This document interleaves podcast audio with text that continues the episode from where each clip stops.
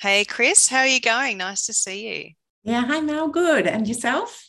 Very well, thank you. I want to introduce you to the podcast listeners, Christine Gardner, naturopath and coach extraordinaire of Melbourne Wellness Coaching.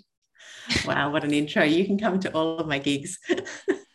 I'm sure there are more things I could say that are even more embellishing of your greatness, but I've known you for a few years and we've met, what, twice? Two or three times, yeah, not very often, but it's like we've known each other forever, I think. It's like an internet romance. It is. So funny. So, Chris, it's just a short call today and really just to unpack how you've become a megastar in the coaching world. But seriously, I mean, a lot of people are starting businesses and thinking, oh, can I actually do this? And what if I don't get it right? And I know there's a lot of imposter syndrome and a lack of confidence. And since you are running a successful coaching practice, I thought it'd be interesting to kind of unpack the journey from where you are now and then go back into the backstory. Yeah, sure. Happy to. So tell us all about what you're doing now in the coaching space. So I do a hybrid model of coaching. As you said, I'm a naturopath as well. So I predominantly work with naturopathy and coaching at the same time. So I work with a program called Metabolic Balance, which is a coaching / anti-inflammatory program. So most of my clients, I'd say 95% of my clients are metabolic balance clients. Mm-hmm. And I work with them over 7 sessions, and that can be over 3 months usually. It might be a bit less, it might be a bit more, and we meet weekly, then fortnightly, deal with them with anything that's going on around nutrition, and that's what the program is at its heart, is a nutrition anti-inflammatory program, but also the mindset stuff, the obstacles, the saboteurs, all of that kind of thing that goes on. So very much coach first, naturopath second. In my practice. That's interesting. And this is a naturopath only program, right? The Metabolic Balance program. Yeah, naturopaths or nutritionists can run it. We've got, I think, one integrative medical professional who is also a practitioner, but you have to be a nutrition specialist basically to run it. Okay.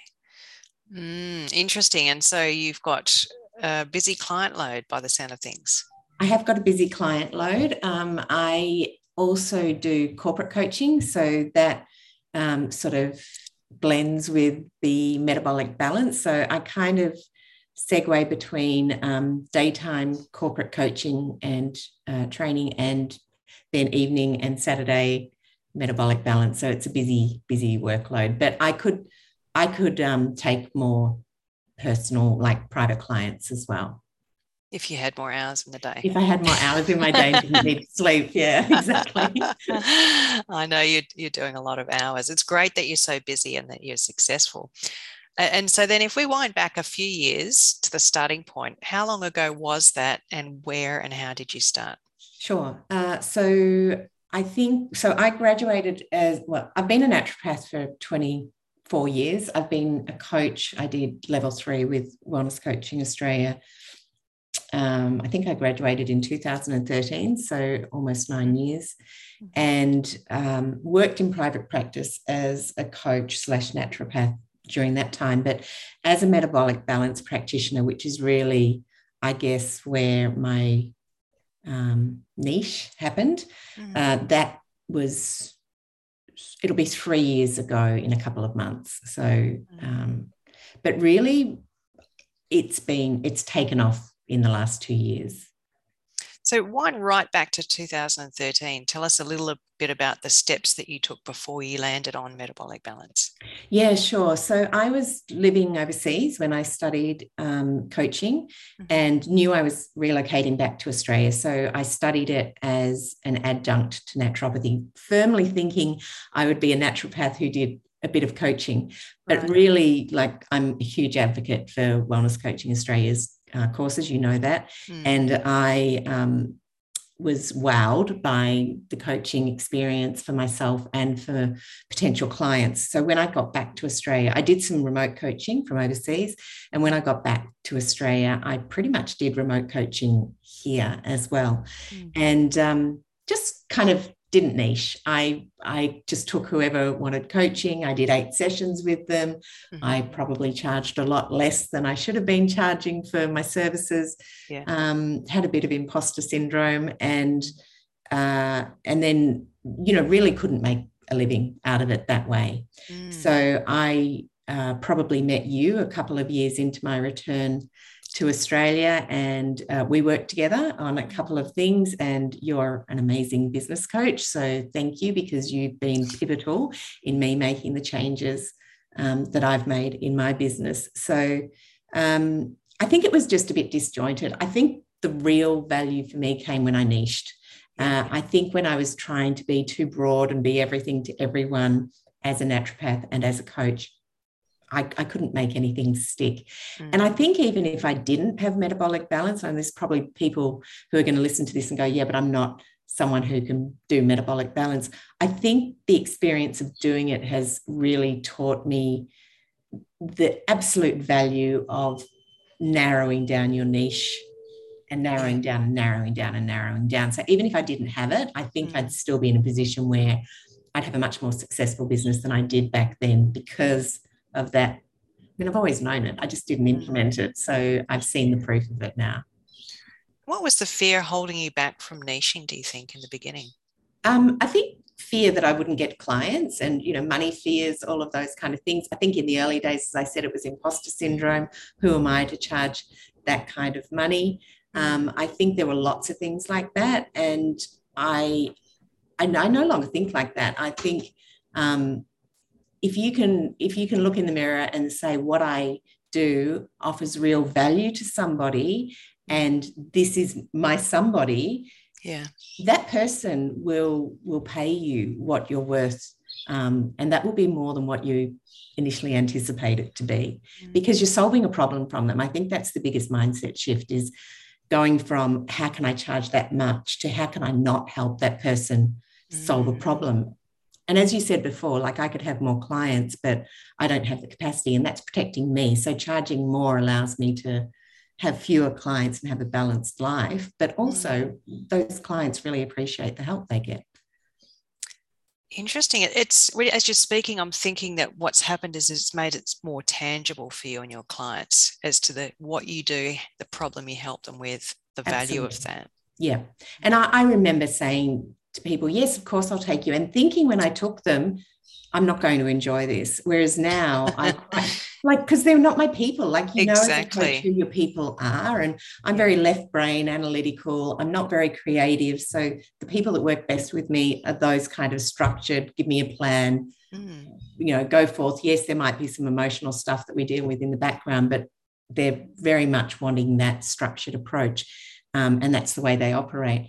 So I think when I sort of worked that out, now I say to people, look, I don't think I'm the right person for you. And I remember the first time I did that, it felt so brave, because I was like, I'm potentially losing a client. But on the same token, I wasn't enjoying working with people who weren't my people. And now I love the people. Every single client is great to work with. So how does that impact their results when you're working with people that you have that really high chemistry with? Yeah, really, I'm 10 times is it. It's just so much more impactful. We get each other, and that's, you know, people talk about discovery calls. I do a discovery call with all of my clients, 15 to 20 minutes, and we both know in that call whether I'm the right person for them. I'm very honest and open about that, but it's, I don't feel like I sell on those calls. I feel like I just speak me. And if they get me, then it's a win-win situation. And so I find it so much easier. I don't have to sell anyone into anything. And then we just work really well symbiotically, and they get great results. Amazing. It is. Yeah. I have one last, or maybe two more questions for you. I guess the first one is, what was the pivotal moment that you made that switch and you started getting traction? Like, what happened then? What was the turning point? I think investing, I think I made a decision to invest money in training, which was the metabolic balance training that I didn't have. I was very poor at that point, and I was quite unhappy with many elements of my life. Mm. And I think I just bit the bullet and I did my research. Mm. And when I made that decision, it was all in, and I'd never done all in. So it was a big leap of faith, but I think I just knew that something had to switch. It's, you know, Einstein's definition of insanity, right? I was doing the same thing over and over again and getting the same result. I needed to change that. And I did.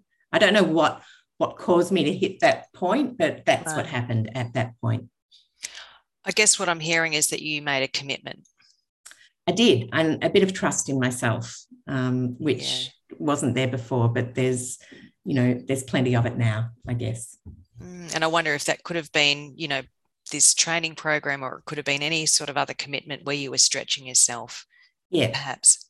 Yeah, it could have. That's exactly right. And I think it was just backing myself in, and I think, you know, a lot of the time we don't, right? We just, for whatever reason, have that imposter syndrome or feel that we have no right to charge that, or what if we don't get clients? But the opposite happens. You attract clients when you have a belief in your own capabilities, and you go after the clients that are right for you. So niching down again. Yeah.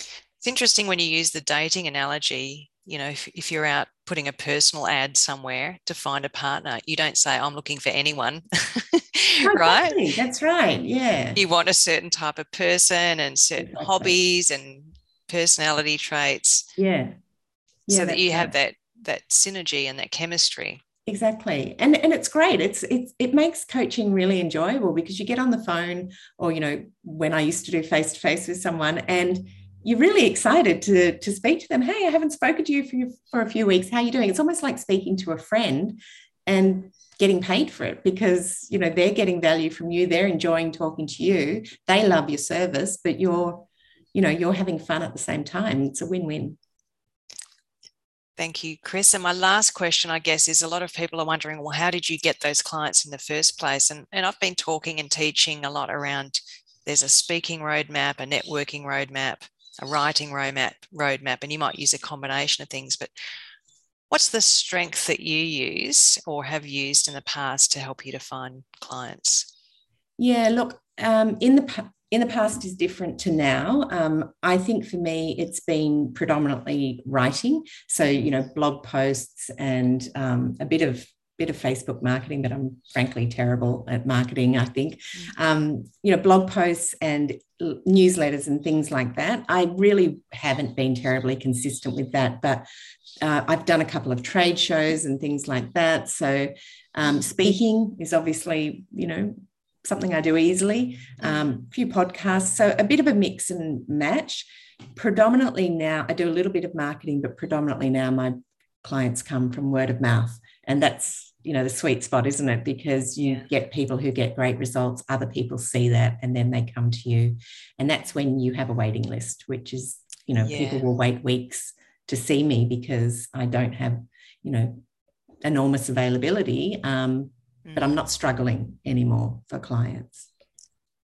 So there's two things there I think I'm hearing. One is word of mouth, and I'm guessing that was that through writing, or was that through networking that you picked up those first clients? I think it was through networking predominantly. I used to reach out to other allied health professionals. You know, I used to work in a mixed practice, so I'd cross refer, things like that. I was always speaking about what I do in the school ground when I was picking up my son, and then, you know, telling my existing list, client list, what I was doing differently and letting them know. And I also get feedback at the end of working with someone, use those for testimonials, give them business cards and flyers, tell your friends. So I'm not shy at kind of telling them to tell other people, because you know, that really helps in terms of word of mouth.